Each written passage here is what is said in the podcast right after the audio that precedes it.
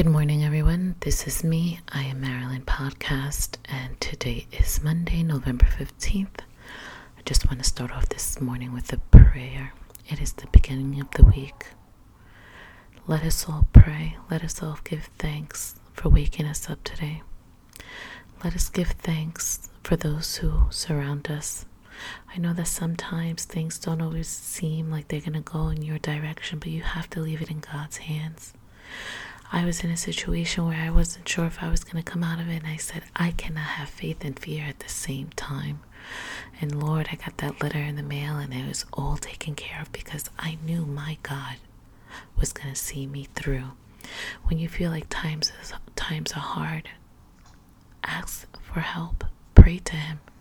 Tell Him, Lord, I don't know what I'm going to do, but I know that you will take care of me. You will not let me fail. You will not let me fall. When you feel like you're alone, just sit down and just speak out loud and just speak to Him, and He will remind you that He is your Heavenly Father and He will be by your side through thick and thin. If you don't know how to pray, just say thank you. If you don't know how to pray, just say thank you. Thank you, thank you for all you have blessed me with. Thank you for the roof over my head. Thank you for the clothes on my back. It's important that we wake up every morning to say thank you to get us going for the week.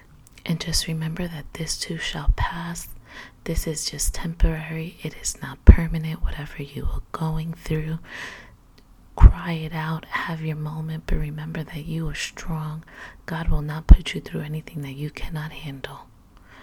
As always, thank you for, for listening. Thank you for tuning in.